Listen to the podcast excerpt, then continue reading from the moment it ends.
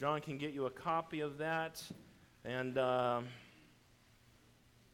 anyone need a copy? Everyone good? All right, I think we're good. Mark chapter number 2. Mark chapter number 2.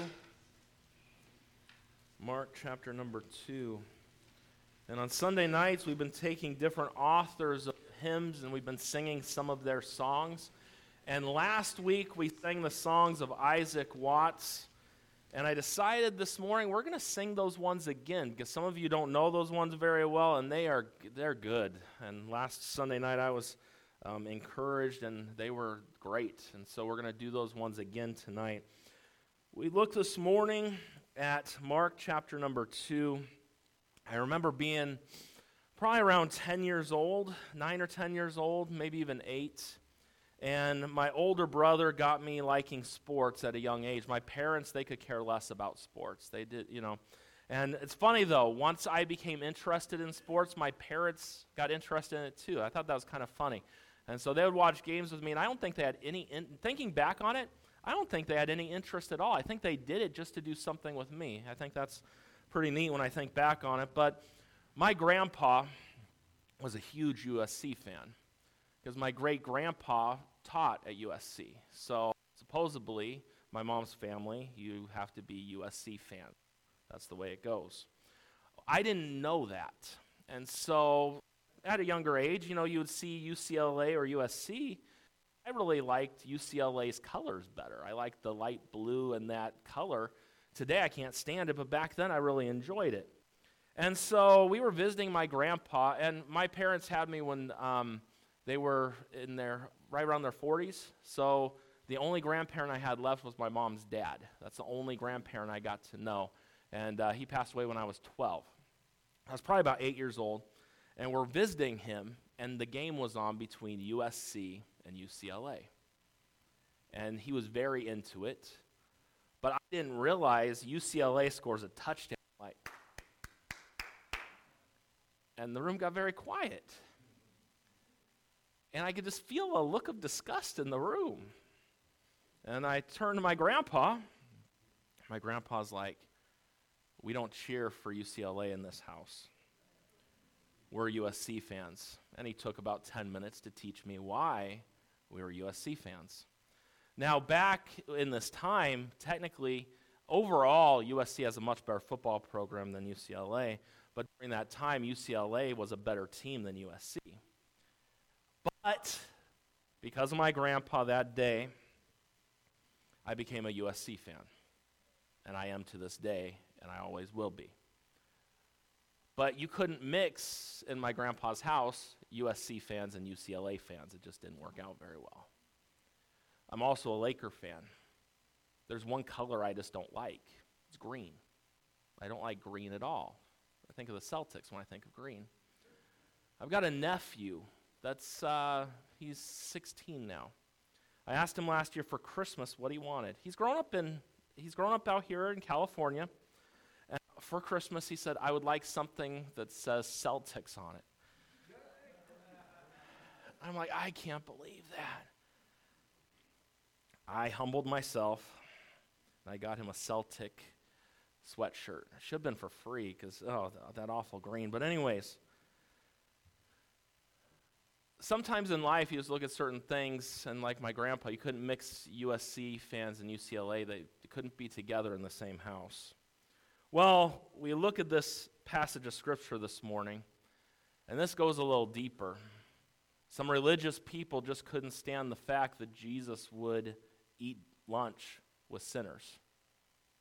We look at Mark chapter number 2, we look at verse number 13. It says, And he went forth again by the seaside and all the multitude resorted unto him, and he taught them. And as he passed by, he saw Levi, the son of Alphaeus, sitting at the receipt of customs, and said unto him, Follow me. And he arose and followed him. It came to pass that as Jesus sat at meat in his house, whose house? Matthew's house. That's what it's talking about right here. Many publicans and sinners sat also together with Jesus and his disciples, for there were many and they followed him. And when the scribes and Pharisees saw him eat with publicans and sinners, they said unto his disciples, How is it? Isn't it interesting? We remember last week how the man gets healed. They drop him down into Peter's house or whatever that house was, and he's healed. And then the scribes in their hearts are saying, This guy's, he's forgiving sin. They didn't say anything to Jesus. Now, in this passage, they talk to the disciples. They're still not saying anything to Jesus. So it says, And when the scribes and Pharisees saw him eat with publicans and sinners, they said unto his disciples, How is it that he eateth and drinketh with publicans and sinners? Your phone's doing it again, huh? So you just, it's child. Did you get it? Did you get it? Is it off? There you go. So you must have, at least it was, at least the one good thing about that art is I know you're in the Bible app because it's reading the Bible to me. If it started giving me, and the team scored, then I know you're not listening to the right thing. Yesterday, your phone called, what, sitting here it did? That reminds me, I got my dad a smartphone a couple years ago. He kept it for three weeks, and then we went back to a flip phone. When he's calling me on accident at 2.30 in the morning trying to figure out how to use a smartphone, I'm like, no, Dad, nope. Nope, you're just going to keep the flip phone. Just use it. You know, you don't need the fancy stuff. Just use the flip phone. And he loves his flip phone, so that works out great for him. And so we see verse 17 when Jesus heard it, he said unto them, They that are whole have no need of physician, but they that are sick, I came not to call the righteous, but sinners to repentance. Father, I pray that you bless the next few minutes that we have this morning. I pray you'd help us get from this passage what you'd have for us. Help us apply it to our lives and use it this morning. In Jesus' name I pray. Amen. You look back at verse number 13, it begins with, And he went forth again by the seaside. And, it's, and it says, And a multitude resorted unto him. Everywhere that Jesus went during this time, he was gathering crowds of people.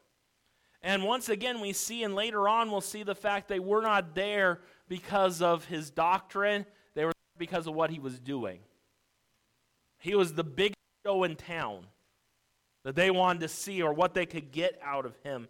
And so the Bible tells us here, what did Jesus do in verse 13 there? Says, And he went forth again by the seaside, and all the multitude resorted unto him. And what did he do? And he taught them. The phrase there has the idea of he just kept teaching.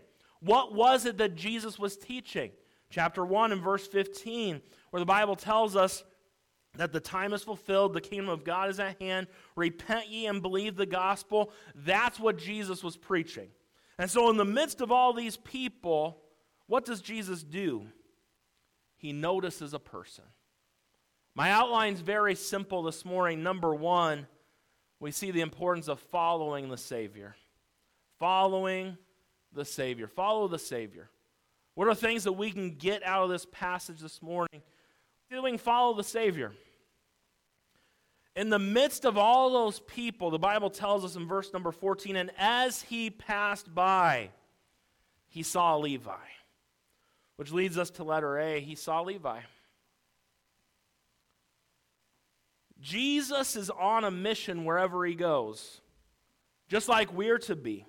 Crowds of people are everywhere, but he locks his eyes and he focuses on an individual. Aren't you glad that Jesus focuses on us as individuals? It's not about the big crowds. He's in he cares about us individually. You matter to God. Isn't that a wonderful thing this morning, a wonderful truth? That you matter, the King of the universe, the King of kings, that you matter to him. Levi mattered to him. And as we look at this passage and as we go through here, the Bible tells us it says, Levi the son of Alphaeus. And you think about this, I'm sure that Levi's parents had big plans and big dreams for him. He was from the tribe of Levi the priestlyhood descent. He had been raised probably to fulfill some sort of religious duty with his life. And you know, a lot of times in life, what we do with people is we see them, and we'll get to a minute about the fact of him being a tax collector and what that meant in that day. We don't like tax collectors today, but it was much worse in those days to be a tax collector, and I'll explain to you in a minute why.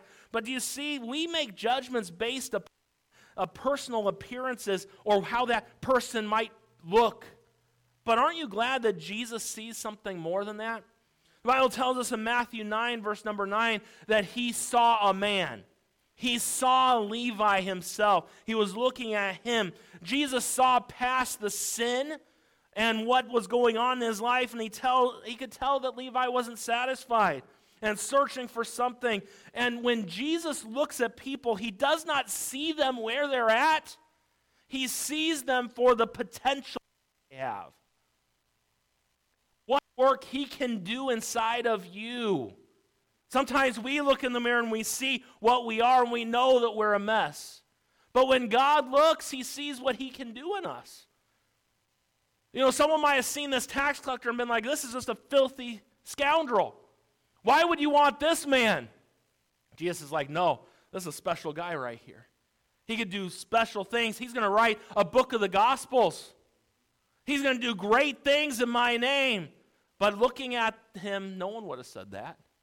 Hey, when people saw Saul and him persecuting Christians, no one would have thought he would have been someone Jesus would have wanted to use. But Jesus like, no, this is a guy that I will use to reach a lot of people. Aren't you glad that God doesn't judge on the appearances, but what he sees? That's so powerful and so important. You know, he sees your guilt and your shame, but he has plans and purposes for us. The Bible tells us here in this verse, it says, And as he passed by, he saw Levi, the son of Alphaeus, sitting seat of customs. Now, when we see that there, we see the receipt of customs. It meant that Levi was a tax collector, which is another way, a nice way of saying he was the scum of the earth during this time.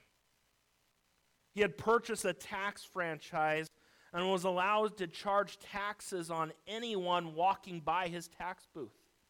He was required to send a certain amount of money to Rome but anything he charged above what he had to send to Rome, he got to keep for himself. So that's where you think about Zacchaeus, and we've and we'll maybe and we'll talk about him maybe some other Sunday, but you think about this, tax collectors became very wealthy because they would rob people of so much money so that they could become wealthy.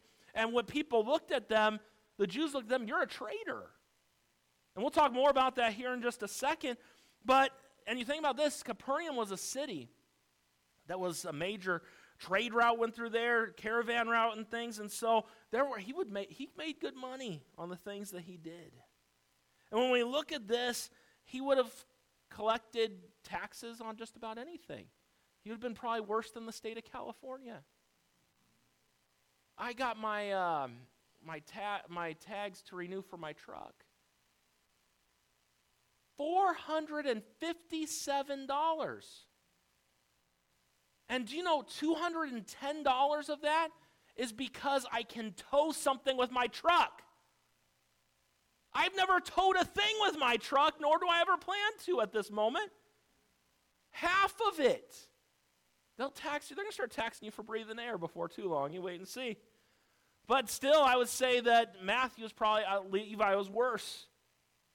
He charged a number of things. Now, when you think about tax collectors in this day, they were dishonest. They were known to overcharge people. And when someone couldn't pay, what would they do? They would charge high interest loans. They took bribes from the rich and then they were the poor. They were disqualified people. Do you know tax collectors in that day were not allowed to give testimony as a witness because no one trusted them? In fact, the tax collectors, their tithes weren't even accepted in the temple. Hey, don't worry, all tithes are accepted here. They were also disloyal.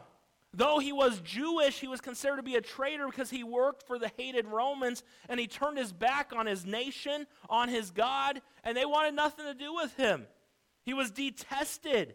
Tax collectors were classified with murderers and robbers. They were old, and you think about this, and a lot of times they were considered worse than both of those. Jewish people despised them more than the Roman officials and soldiers, and sometimes children would even spit on the tax collectors because their parents told them to. That's how despised they were. They were disgraced. By extension, Levi's family would have been ostracized by the community because he let his family down and he was a source of shame to his own family. He was defiled. He was considered an outcast. He was excommunicated from the synagogue. According to the rabbis, there was no hope for a loser like Levi. This is the guy that Jesus saw. And what we see is not only did he see Levi, but he summoned Levi. After looking at Levi, Je- Jesus issued this short command. Look what it says there Follow me. Wow. Some thoughts just on that right there. Aren't you glad that no one is beyond hope? Hey, if someone looked like they would be beyond hope, Levi would have been the guy. Society labeled him an outcast. They wanted nothing to do with him, but Jesus saw him. Aren't you glad that no one is beyond hope today? Hey, when you go down the street and you see that person sitting there and you're like, there's just no hope. You don't say that. With Jesus, there's always hope. The only one who can change a heart, Jesus. No one's beyond hope. Think about this Jesus knows how to reach your wayward loved ones. He does. Maybe some of the names that are listed up here that you gave, you're like, I don't know how this is going to work out. I don't know how God's going to do this. But you got to understand something Jesus knows how to do it. You can trust him this morning. He knows how to. Hey, if he could reach this tax collector, he can reach anybody. Think about this Jesus sees the hidden potential in the lives of the lost.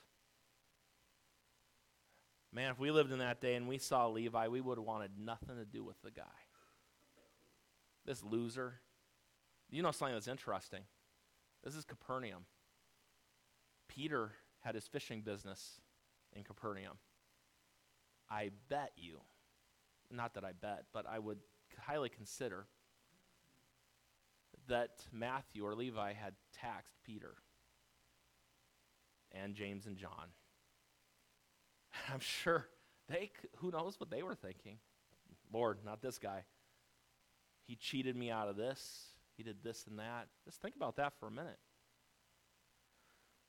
Number four, it's impossible to know what's happening in a person's heart. That's why don't ever, don't ever give up on people. Say, but look at their, I just don't see it. But God sees. You know, God saw this good for nothing tax collector. He's like, there's side of this guy. I want him to follow me. And something had to be brewing in his heart. Maybe the fact, and this could be the thing, could he have been seeing, we see how Jesus was noised abroad everywhere here? He probably was seeing all the things taking place. He heard of Jesus. Because this command's pretty interesting. He just says, Follow me. And when Levi, what he does is startling. He doesn't pick up his money and gather it and take it home to his family. What does the Bible say he did? And he arose and followed him. Literally, he just gets up and goes. Luke 5 8 tells us, it gives us some insight there, and it says, And after, and he left all, rose up, and followed him. Levi left everything behind before he even got up and followed the Lord. Wow. Think about that. What that tells me is God was already working on his heart. The people might not have seen it, but the Lord knew. Hey, we look at the same thing with Saul. The Bible gives us insight so we know that the Bible says it's hard for you to kick against the pricks, isn't it? Hey, that conviction there, he was convicted by Stephen. The people didn't know that. The Lord does. So just because you don't see it or you don't understand someone or where they're at, you don't know if God's working in them or not. You just keep praying for them and you keep encouraging them in the Lord and you just keep moving forward. But as we see this, Levi left everything before he got up and went with Jesus. Do you realize we could look at other passages of Scripture, but I don't have a ton of time this morning. When Peter and Andrew followed the Lord, what they do? They got up and left their fishing nets behind. Blind Bartimaeus, Bartimaeus, he threw off his cloak. He rose up and followed Jesus. Hey, um, what are you holding on to in your life that you need to let go of and give over to Jesus? What's hindering you from letting the Lord work in your life? Someone said, one pastor said like this the freest people are those who've learned to leave things behind. Jim Elliot is famous for saying this He is no fool who gives what he cannot keep to gain that which he cannot lose. And Jesus himself said in Luke 9:62, "No man having put his hand to the plow and looking back is fit for the kingdom of God." You see, Matthew's response was wholehearted. He made a total break with his tax business. He didn't grab anything, he left it all. Do you realize those fishermen could go back to what they did? And in fact, Peter did, right? Matthew could not go back. He was done. There's no more making this money, no more doing these things. He literally got up and left all. One day there was a chicken and a pig, and they were walking down the road together. They passed a sign for a local diner that advertised its breakfast special hams and eggs, 295 The chicken said, That's our whole contribution to society, breakfast food. The pig replied, For you, it may be a contribution, but for me, it's total commitment. Jesus really picked quite a crew of people, didn't he? Would you pick the people that Jesus picked? The fishermen that he picked? Would you pick this tax collector? Man, what a crew that Jesus puts together. And these are the guys that turn the world upside down. Aren't you glad this morning that when you look at it and you say, I, I wouldn't have considered Levi, neither would I. But I would never have considered myself to do what God allows me to do today. And you probably would never consider yourself to do what God allows you to do. Thank God that He uses the motley crew. And we're part of that. Praise God for what He does. I think Levi was kind of surprised. Lord, you're calling me? Who, me? Don't you see what I do? Hey, follow me. There's nothing better in life I could do. He gets up and he follows the Lord.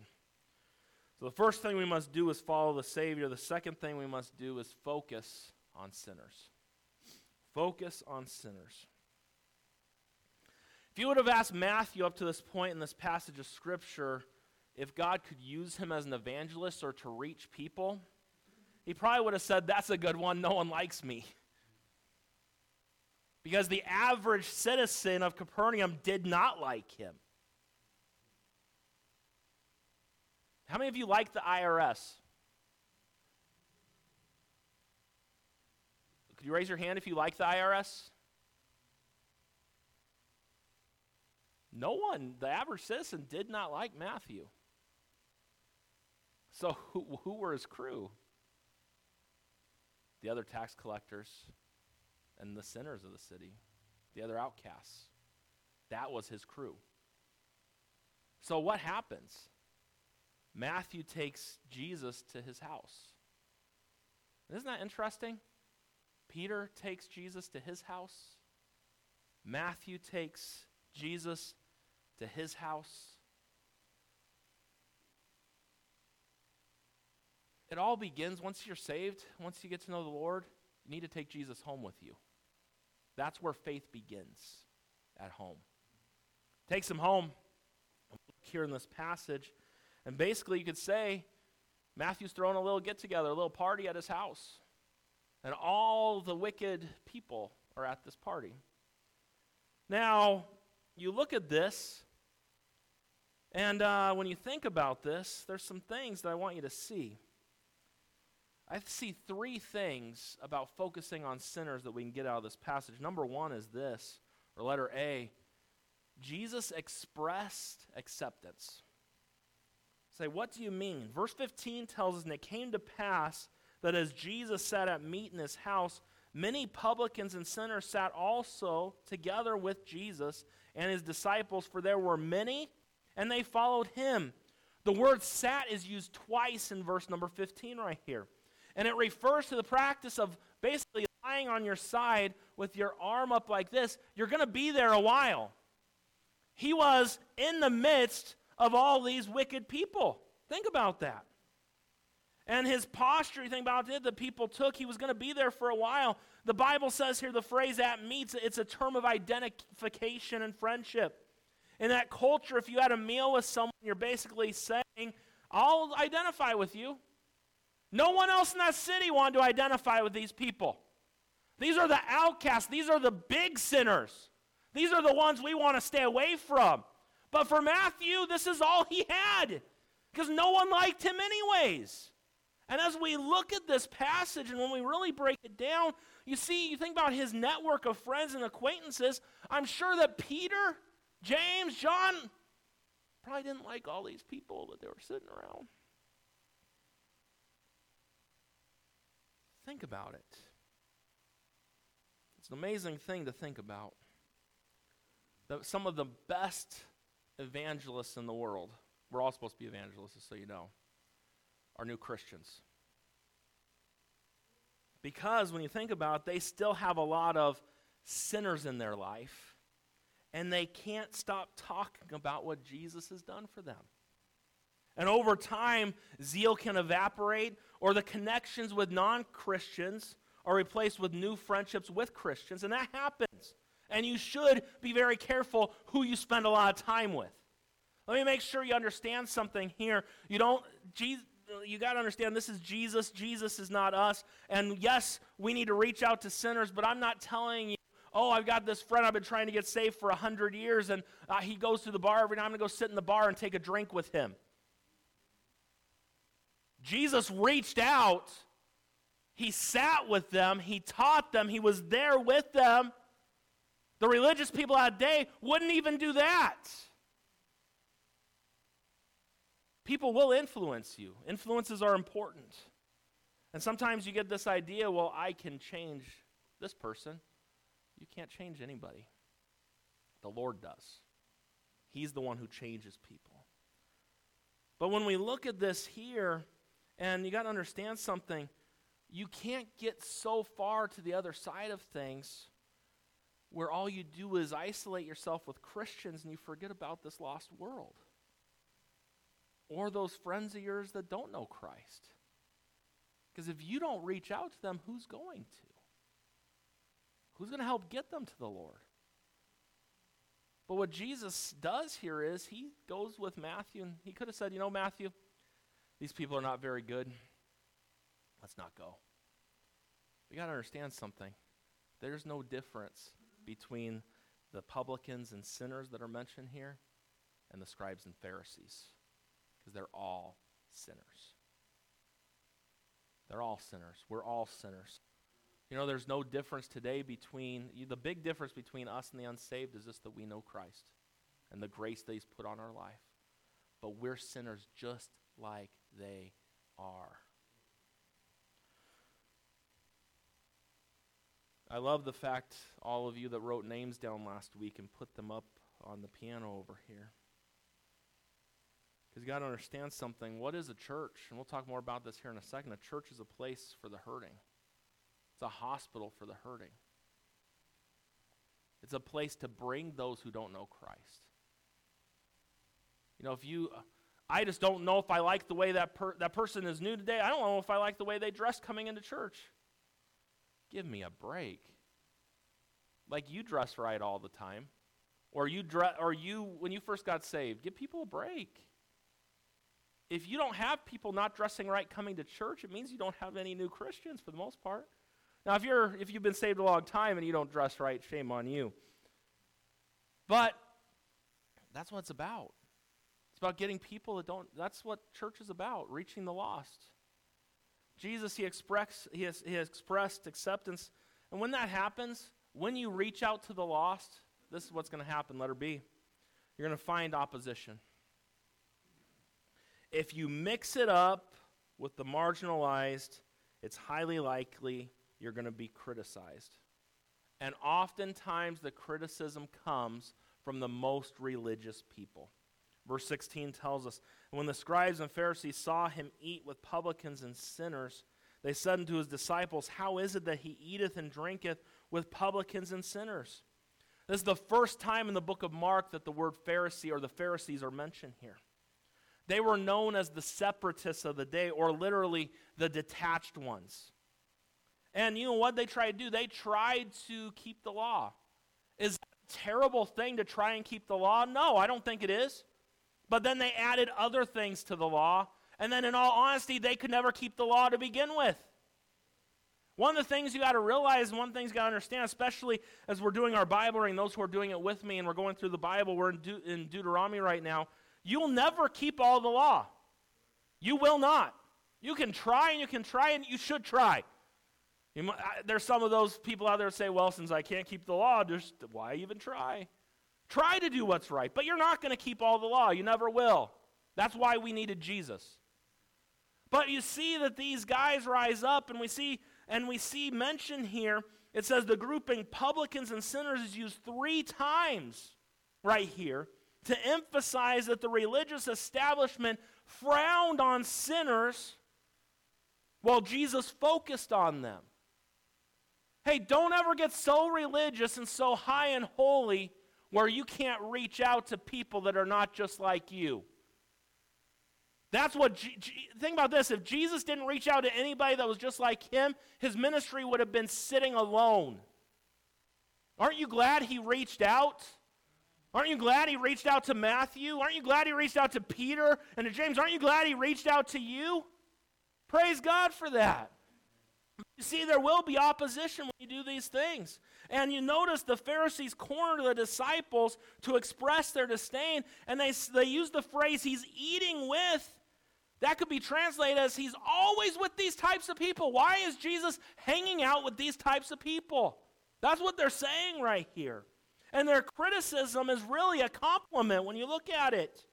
Because they didn't have the courage to confront Christ. They go to the disciples here, and as we look at these things, got to understand something.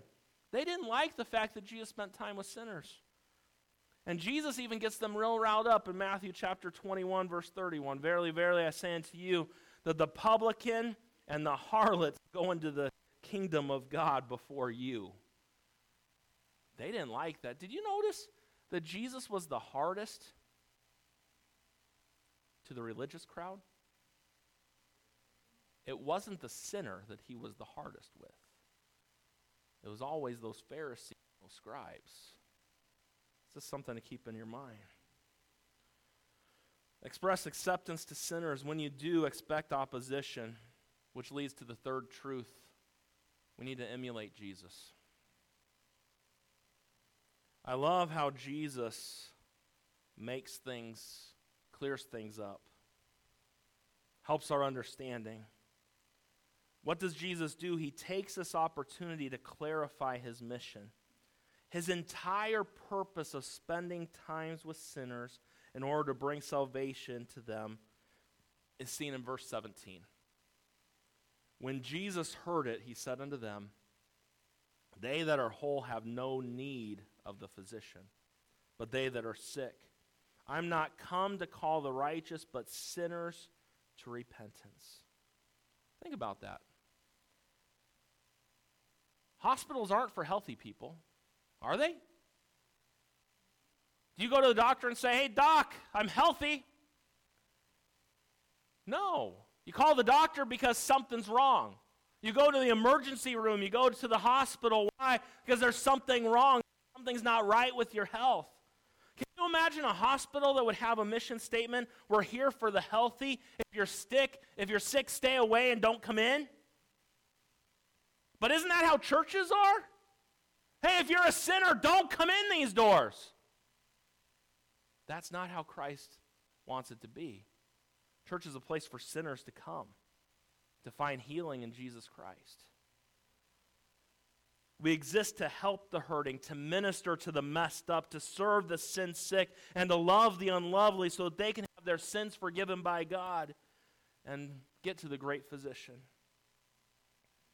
Sometimes I'll hear people say, I don't want to go to church because it's filled with hypocrites. And then my response is, Why don't you come so we can have one more? C.T. Studd is famous for saying this. He said, Some wish to live within the sound of church or chapel bells. I want to run a rescue shop within a yard of hell.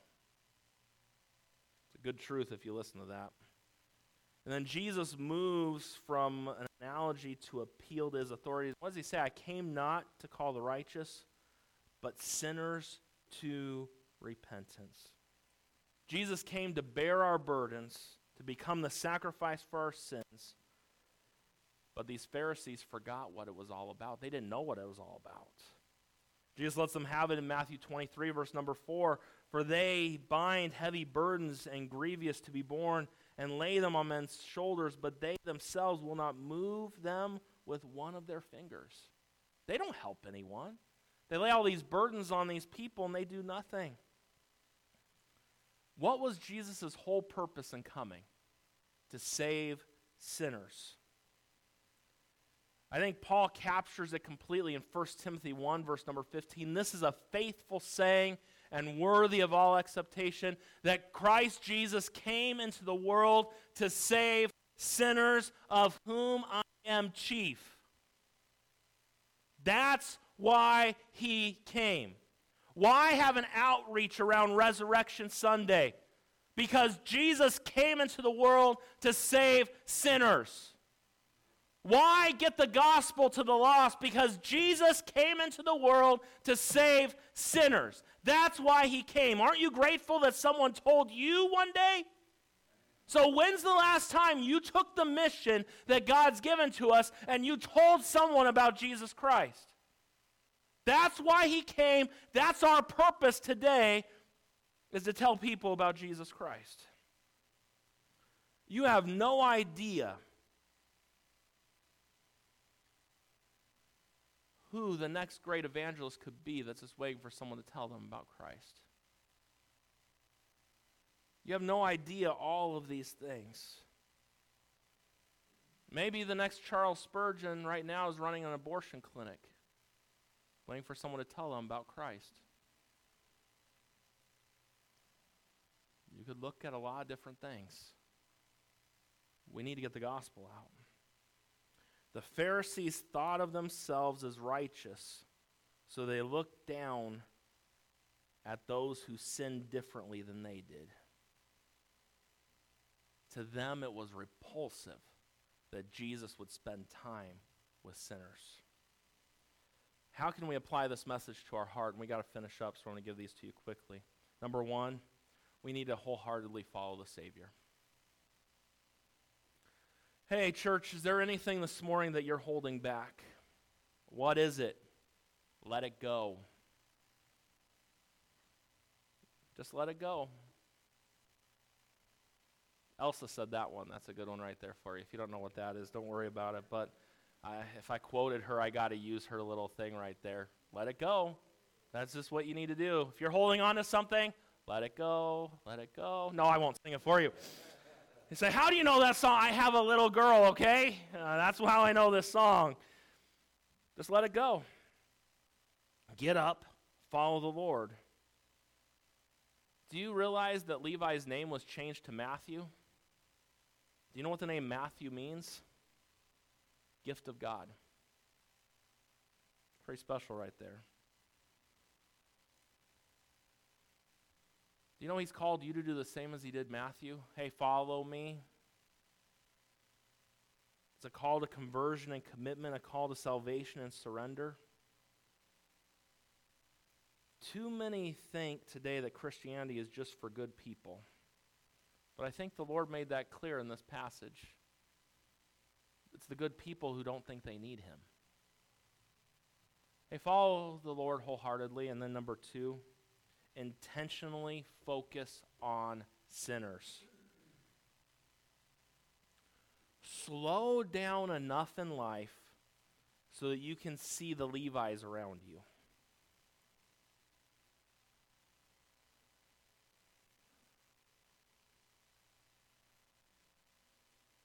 a lot of us in the room, there are friends that we've had for years and things, and you know, we've been saved for whatever length of time. When's the last time you reached out to an old friend of yours that doesn't know Christ?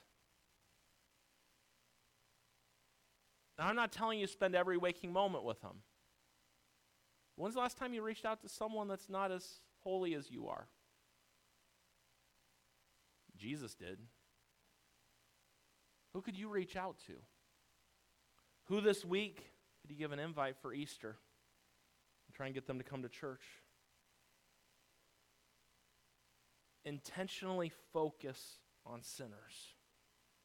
You know, it was Jesus that said this to, for his followers in his prayer in John 17, verse 15 I pray not that thou shouldst take them out of the world, but that thou shouldst keep them from the evil. You see that verse there? You have to live in this world. You're going to rub shoulders with sinners. You can't help it. It's going to be at work, it's going to be wherever. And I'll tell you, doing church work and being here and dealing with parents in the Christian school and different things, I deal with sinners all the time. and they deal with a sinner right here. You can't guard every little thing. The Pharisees were keeping themselves, but Jesus said, These people need Christ. What are you doing to reach the lost today? When Oliver Cromwell ruled England, the nation experienced a crisis when they ran out of silver and they could not mint any coins. So Cromwell told his soldiers to the cathedral to see if any silver was available. They reported back that the only silver was in the statue of the saints. This is what, which, what Cromwell say said, melt down the saints and get them back into circulation. Hey, follower of Christ, let's ask Jesus to melt us down so we can get back into circulation.